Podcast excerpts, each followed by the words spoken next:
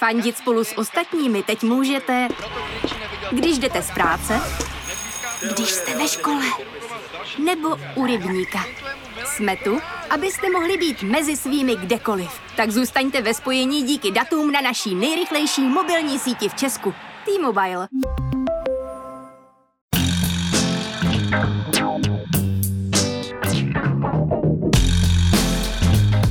Právě jste si zapnuli stopáž. Pravidelný audiopořad z pravodajského serveru Seznam zprávy. Mé jméno je Jan Kordovský a dnes k vám netradičně mluvím už ve čtvrtek. V dnešní stopáži společně s Luďkem Mádlem řeším provázanost českého fotbalu na hradní politiku a to, že se to nevždy musí dlouhodobě vyplácet.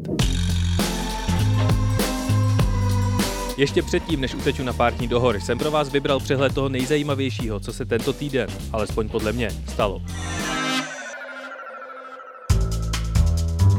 Zdá se, že koronavirus udělal letos na jaře pro digitalizaci českého školství víc než všechny vzdělávací koncepce za posledních 20 let. Jen bacha, protože i při učení na dálku jde podvádět. Čínští studenti v karanténě už našli způsob, jak platit firmám, aby online semináře odklikali za ně. Před měsícem jsme mu tady předpovídali rychlý konec. Místo toho Joe Biden překvapil snad i sám sebe a vyhrál jeden důležitý stát vedle druhého. Po úterním kole demokratických primárek je téměř rozhodnuto. Bude to právě Biden, kdo se pokusí z Bílého domu dostat Donalda Trumpa. Během volby do Rady České televize poslanec hnutí ANO Stanislav Berkovec nasadil osvědčenou holdingovou metodu složek. Každého kandidáta v e-mailech, které tento týden rozeslal kolegům ve sněmovně, rozkádroval podle toho, jaký má vztah k ANO a k šéfovi ČT Dvořákovi. Vladimír Putin může být prezidentem až do roku 2036. Ruský parlament schválil dodatek ústavy, který by resetoval jeho prezidentské působení po dokončení aktuálního mandátu v roce 2024. Návrh podala hrdinka Sovětského svazu, kosmonautka a poslankyně Valentína Těreškovová. Takže asi tak. V neděli to bude 9 let od začátku zprvu občanské války v Sýrii. Režim Bašára Asada vyhrál. Dnes už jen ve spolupráci s ruským letectvem likviduje jakýkoliv náznak opozice. Organizace Člověk v tísni jen za minulý týden vybrala od svých českých podporovatelů více než 10 milionů korun.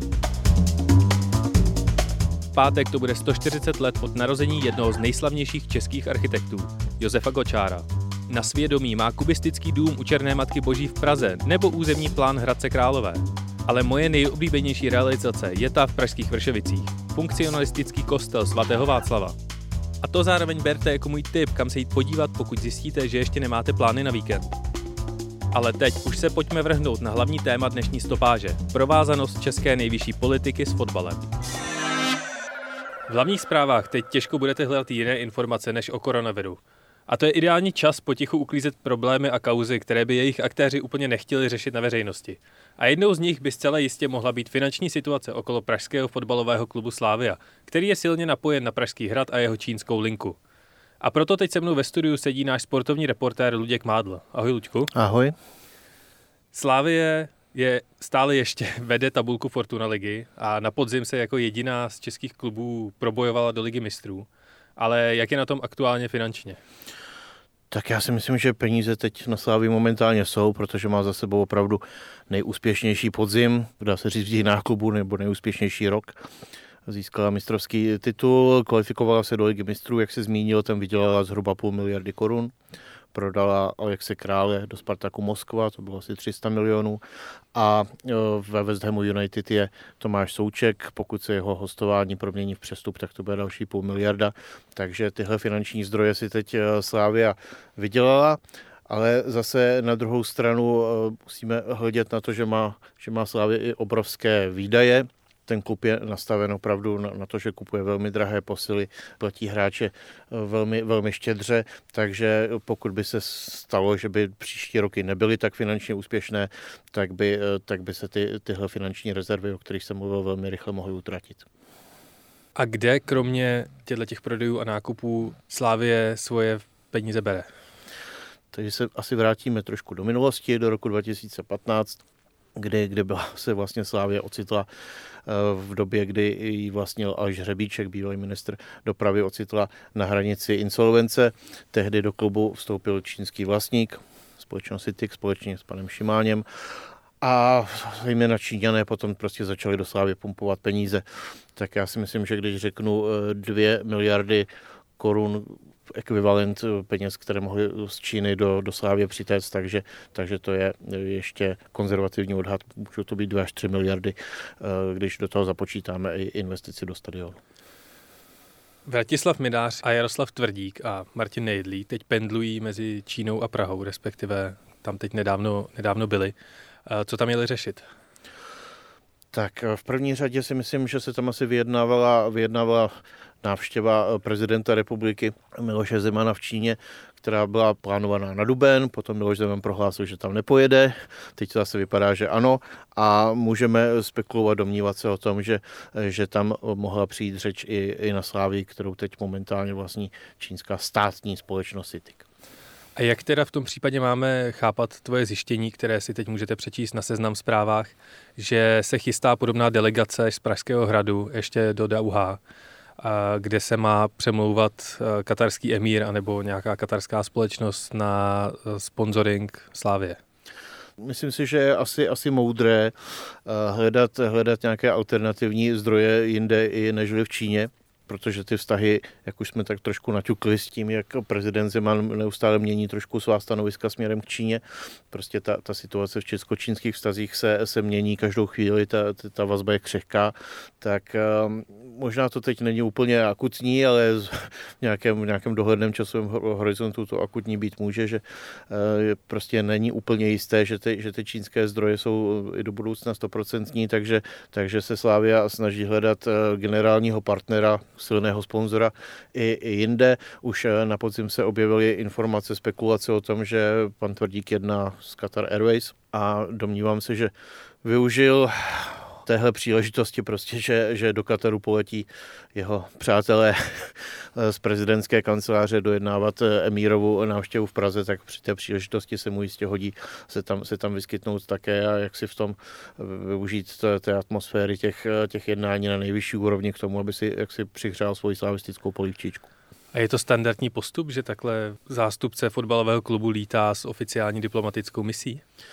Tak asi, asi eh, se stává, že na zahraniční cesty s prezidentem jezdí zástupci průmyslu a, a tak dále, tak eh, úplně ta, ta fotbalová linka, eh, kterou si teď nastínil, asi není úplně častá, i když, i když při návštěvách do Číny eh, se tam, se tam jaksi zástupci sportu objevovali do, do Číny vlastně s prezidentem republiky cestoval Pavel Nedvěd, Jaromír Jágr, ale tam, to mělo spíš takový, řekněme, reprezentativní charakter, aby se tam ukázali podobně jako krteček, zatímco teď pan, pan Tvrdík si tam asi jede zjevně pro peníze. A máš představu, proč zrovna Katar? Já mám takovou představu, že si pan Tvrdík s panem Minářem sednou před mapo a koukají, v jaké oblasti by někdo mohl utrácet peníze tak ono, ono za z těch oblastí, kde tolik jako volných finančních prostředků eh, není, nebo, nebo kde, jsou, kde jaksi je nadbytek kapitálu a hledají se investiční možnosti, řekněme. Takže ten arabský svět se pro tohle tak trochu nabízí a není tajemstvím, že, že pan Tvrdík se, ehm, se angažoval i v Bahrajnu, tam se našla taková linka, že, že Slávě angažovala bahrajnského reprezentanta Jusufa, tak se to nějakým způsobem spojovalo uh, s tvrdíkovými návštěvami v Bahrajnu, dával na Twitter fotografie, jak se tam oplácává uh, s nějakým bahrajnským šejkem, který tam mával uh, slavistickou vajkou, ale tahle stopa zjevně no, už není tak žhavá, jako byla. Slávie byla v posledních x letech vnímána jako klub, který táhnou čínské peníze. Platí to ještě vůbec? Tak ty čínské peníze to rozhodně nastartovaly při nejmenším. Nějakým způsobem tam asi je předpoklad, že tam ještě, ještě potečou. Teď si Slávě vydělala i nějaké vlastní, vlastní finanční prostředky. Pan Tvrdík dlouhodobě hovoří o tom, že jak si je cílem, eh, aby, aby Slávě byla soběstačná, což teda při tom, jak jsou tam nastavené ty výdaje, bude jako vel, velmi obtížné. To by, to by musela hrát tu ligu mistrů opravdu každoročně a, a prodávat hráče s podobným úspěchem, jako se jí to podařilo teď, což není úplně tutovka, že se to musí dařit pořád e, takhle. Takže, takže určitě je dobré, aby ta příjmová složka byla, aby měla více vrstev. A jak je to se stabilností těch čínských investic, které ve Slávii jsou? Tam byla firma nejdřív CFC, hmm teď je z toho firma Citic, kdo vlastně vlastní ten stadion, Ono se to vždycky tváří, jako že, eh, že to je celé famózní a vydrží to dalších 100 let a potom se ukáže, že to, že to zase až tak pevné nebylo. Jak jsme zmínili, tak takovým tím Prvním vlastníkem, akcionářem, investorem byla, byla privátní společnost CFC, která tady byla prezentovaná jako jedno z největších na světě a tak dále. No potom přišel moment, kdy se zjistilo, že CFC vlastně funguje jako letadlo, jako, jako firma, která kapitál buduje, takže si neustále půjčuje další a další peníze, takže to tam bylo opravdu, tam byl takový rychlý pád v ten moment, eh, ač si to slavistická veřejnost eh, moc nepřipouštěla, tak v ten moment opravdu hrozilo jako velký průšvih, ale ten hrozil jaksi i renomé celé Číny a jejich investic v České republice, takže to vlastně v ten, tomhle kritickém momentu stanoval čínský stát, kdy celé to portfolio od CFC převzala čínská státní společnost CITIC, včetně Slávě. No a potom bylo někdy na podzim roku 2018 prezentováno, že eh, do eh, struktury vstoupí i privátní developerská společnost Sinobo. Byla dokonce pojmenována arena v pražském Edenu jako Sinobo Stadium. Jenže, jak vyplynulo teď eh, na nedávné tiskové konferenci, která byla v únoru před startem jarní části sezóny, tak tam pan Tvrdík přiznal, že byť se jaksi Sinobo, řekněme, vykonává akcionářská práva, nebo je to tak celé nastavené, tak jak si právně de jure vlastně tenhle vstup eh, Sinoba eh, do vlastnické struktury Slávy ještě nenastal. Pan Tvrdík to spojoval s tím, že to nějak jakoby brzdí čínský regulátor, ale každopádně Sinobo do Slávy peníze posílala při nejmenším, pokud už neposílá, zaplatila posily letní v roce 2018 určitě, ale všechny tyhle peníze, které od Sinova přišly, tak jsou účtovány jako půjčka. Já z tohohle všeho, co ty říkáš, když si to tak jako schrnu, tak mám pocit, že ten výlet do Kataru tak je opravdu jako snaha mít nějakou zálohu na to, když se spolupráce s Čínou ukončí. Přesně tak. Tady eh, v lednu, v lednu proběhla na Pražském hradě schůzka, eh, které se účastnil pan Mináš, pan Tvrdík a zástupce právě Citiku a eh, na té schůzce několik osob mi potvrdilo, že, že se tam měl Citik zavázat, že bude prostě Slávy financovat dalších 3 až 5 let, nebo že prostě tam, že to neopustí tenhle projekt. Nicméně jsou to prostě slova. Eh, nikde, nikde není nic eh, jistého, eh, slibem neurazíš, dokud ty peníze jaksi se ne, ne, neprotečou, tak nevíme, jestli přitečou opravdu, takže, takže mi přijde opravdu docela jako, jako rozumné hledat nějaký zdroj alternativní. Jestli je vhodné, aby se k tomu využívala jaksi jako příležitost to, to spojení s tím, že tam cestují lidé z hradu a jednají o Emírově oficiální návštěvě v Praze, tak to nechám na posluchačích. Kdo vlastně Jaroslav Tvrdík a hradní kancléř Minář jsou? Pan Tvrdík je dlouholetým harcovníkem české politické scény, bývalý, bývalý ministr obrany, působil ve vedení sociální demokracie jako manažer volebních kampaní a tak dále. A potom se tak nějak našel v roji eh, šéfa smíšené česko-čínské komory vzájemné spolupráce, no tak nějak se to jmenovalo a vybudovala se tam zhruba, nevím, před pěti lety se začala budovat taková struktura velmi úzce napojená právě na Pražský hrad, kde jak si má Vratislav Minář významné slovo jako, jako kancléř. No a vlastně to česko-čínské přátelství a uh, hedvábná stezka a tak dále se začalo budovat hlavně po této linii. Víme, že tady byl čínský prezident na návštěvě za Milošem Zemanem, prezentovali se tady obrovské objemy čínských investic, samozřejmě nejenom do fotbalu, ale do, do, do průmyslu. No a ono to zůstalo tak nějak, ani bych neřekl na půl cesty, ale tak na čtvrt cesty. A proč vlastně pana kanceláře Mináře tak hrozně zajímá fotbal? Já jsem myslel vždycky, že ho zajímají spíš sjezdovky a liže.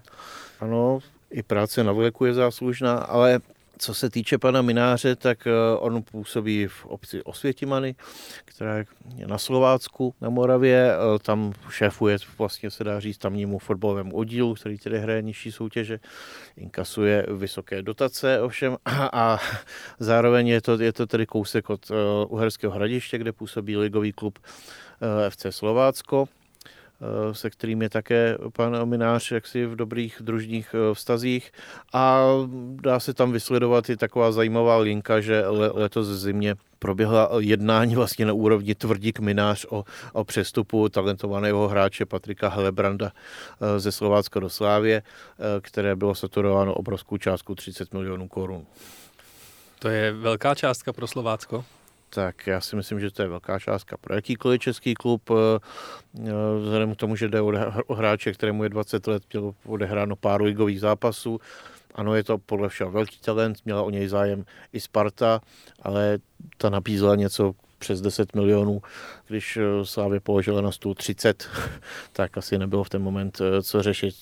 Slávě podobným způsobem eh, oblažuje zdejší fotbalový trh už, už delší dobu. Hráče, kteří předtím stáli třeba 50 milionů, tak je kupuje běžně za 30 nebo 40, z čehož bývají radost většinou ve Slovanu Liberec nebo třeba v Peltově Jablonci. Ještě by mě zajímalo, jestli se vůbec v Čechách řeší v české fotbalové scéně ten rozměr, že Katar je poměrně pochybný režim, podobně jako Čína. Nevadí nikomu, že by Slávě měla být sponzorovaná někým takhle represivním? Tak eh, asi myslím, že si fanoušci Slávě tak nějak jako eh, některým to nevadilo vůbec zvykat si na, na čínskou, eh, čínskou hvězdičku.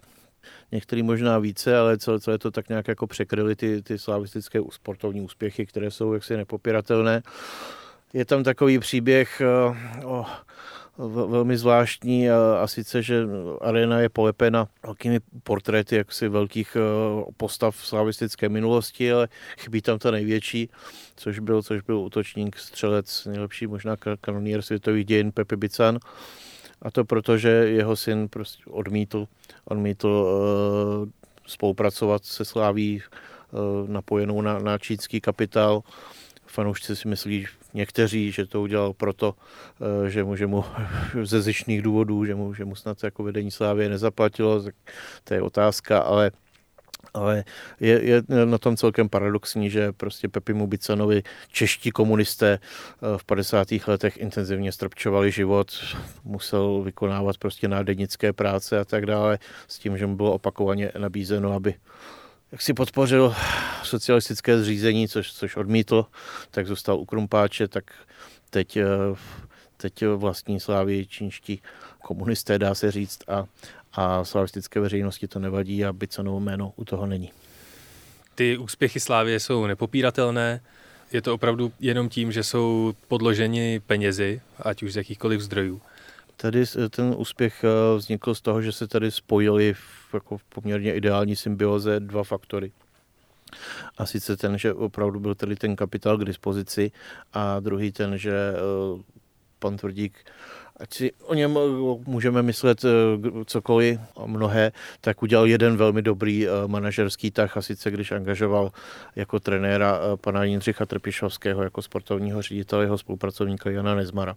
A tihle lidé, když dostali vlastně ty, ty peníze k dispozici, tak za ně opravdu sestavili tým, který, který byl naprosto mimořádně funkční na české poměry, takže, takže ty peníze, které byly k dispozici, byly opravdu investovány velmi, velmi přesně, trefně, což eh, vlastně tady se nabízí srovnání s Pražskou Spartou, která utrácí zhruba podobné peníze a, a k podobným sportovním úspěchům má velmi, velmi daleko. Pokud by teda všechny peníze, eh, jakékoliv investice do Slávě zmizely, jsou schopni prodat x nějakých hráčů a být jakýmsi finančně soběstačným týmem? Ta otázka té, té budoucnosti, to by se prostě muselo stát, že by třeba Slávě dvakrát za sebou nepostoupila do evropských pohárů, že by Číňani neposlouchali i neposílali peníze vůbec. Může se stát tak jako, tak jako ze dne na den se tam ty čínské peníze v podstatě objevily, tak můžou, tak můžou odejít. Jak říkám, teď tam nějaké rezervy jsou. I ta cena toho kádru je, je poměrně samozřejmě eh, vysoká, byť ty dva nejatraktivnější hráči, což asi byli teda Alex Král vzhledem ke svému věku to, a Tomáš Souček vzhledem ke svým kvalitám, už v podstatě prodaní jsou. Je tam, je tam Ondřej Kolář, který se může prodat jako za, za dobré peníze i četní další hráči. Samozřejmě by záleželo vždycky na situaci, kdy, kdyby se jako na evropském trhu vědělo, že Slávia musí rozprodávat, tak, tak eh, to, ty, um, to tu cenu by snížilo. Momentálně žijeme v takovém trochu zvláštním světě, kdy eh, nevíme, kdy je, kdy je všechno spochybněno. Nevíme, jestli bude se bude hrát fotbalové euro, jestli bude olympiáda, jestli se rozeběhnou vlastně třeba fotbalové soutěže v příštím roce, jestli se budou hrát s diváky, bez diváků, jestli bude Liga mistrů, která garantuje všechny ty peníze. Ono, ono, ono se může stát, že problém nastane i v nějakém prostě úplně globálním měřítku, nejenom ve Slávii, ale kdekoliv. Jak se vlastně Česká liga vůbec ke koronaviru staví a co se teď bude dít? Tak zrovna teď, když spolu hovoříme ve středu, ve středu ráno, tak, eh, tak vlastně asi startují, probíhají jednání na úrovni uh, ligové asociace. Já si myslím, že v řádu hodin bude, bude rozhodnuto, až se to bude vysílat, tak už to asi diváci budou vědět. Asi je pravděpodobnější varianta, že se uh, že liga bude pokračovat za zavřenými dveřmi bez diváků. Druhá alternativa je soutěž přerušit. A pokud by se soutěžil bez diváků, kdo letos ligu vyhraje? Tak uh, Slávia šla po zimní přestávce do jarních bojů s náskokem 16 bodů. V úvodu soutěže se jí moc nedařilo, ten, ten její náskok na druhou Plzeň se zkrátil, zúžil, zmenšil na 8 bodů, ale pořád, pořád zůstává v Slávě jednoznačným favoritem. A můj poslední dotaz, ty jako sportovní fanoušek, eh, já jako člověk, který fandí Bohemce, protože mu přijde nejsnesitelnější, a fotbalu vůbec nerozumí. Je to dobrý fotbal, který se teď v Čechách hraje? Baví tě to? Teď třeba derby se hrálo před pár dny, to nabídlo spíš opravdu boj. A ono, ono teď takhle z kraje sezóny, kde ještě i ty terény třeba nejsou úplně optimální, tak, tak to, to úplně není na, není na koukání, ale myslím si, že se dají prostě najít uh, zážitky, zápasy, věci, které jako člověka i chytnou za srdce. Myslím si, že to je lepší, než to bylo. Tak to je docela dobrá zpráva. Já ti děkuju. Měj se fajn.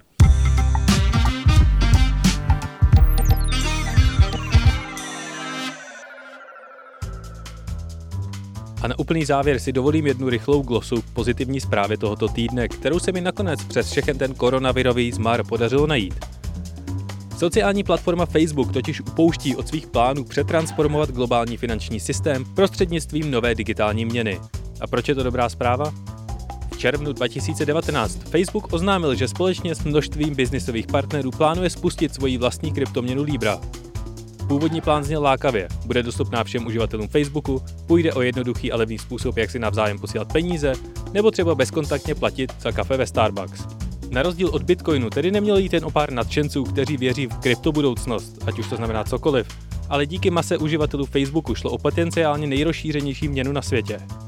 Naštěstí ještě stále existují páky, které jsou schopné tyhle rozmáchlé tendence nadnárodních korporací mírnit. Americké regulační úřady celkem střízlivě usoudily, že firma, kterou provází jeden skandál za druhým a která prokazatelně ovlivňuje výsledky amerických voleb, není úplně ta nejzodpovědnější instituce, která by měla vstupovat na už tak křehký finanční trh. Díky spravodajskému serveru The Information nyní tušíme, že Facebook ze svých grandiozních plánů slevuje a místo Libry plánuje spustit jen platební službu, která by se nejlíp dala popsat jako něco jako PayPal. Představa, že budete Marku Zuckerbergovi svěřovat nejen svoje data a fotky avokádových toastů, ale nově i peníze, je sice stále dost strašidelná, ale alespoň je tu nyní jistá šance, že se díky tomu nezhroutí mezinárodní finanční trhy. A to je pro tento týden opět vše. Pokud máte nápad, jak stopáž vylepšit, nebo vás zajímá nějaké téma, kterému se máme věnovat, napište nám na audio.firma.seznam.cz. Poslouchali jste hlas Jana Kordovského. Díky za poslech a příští týden se opět uslyšíme na Seznam zprávách.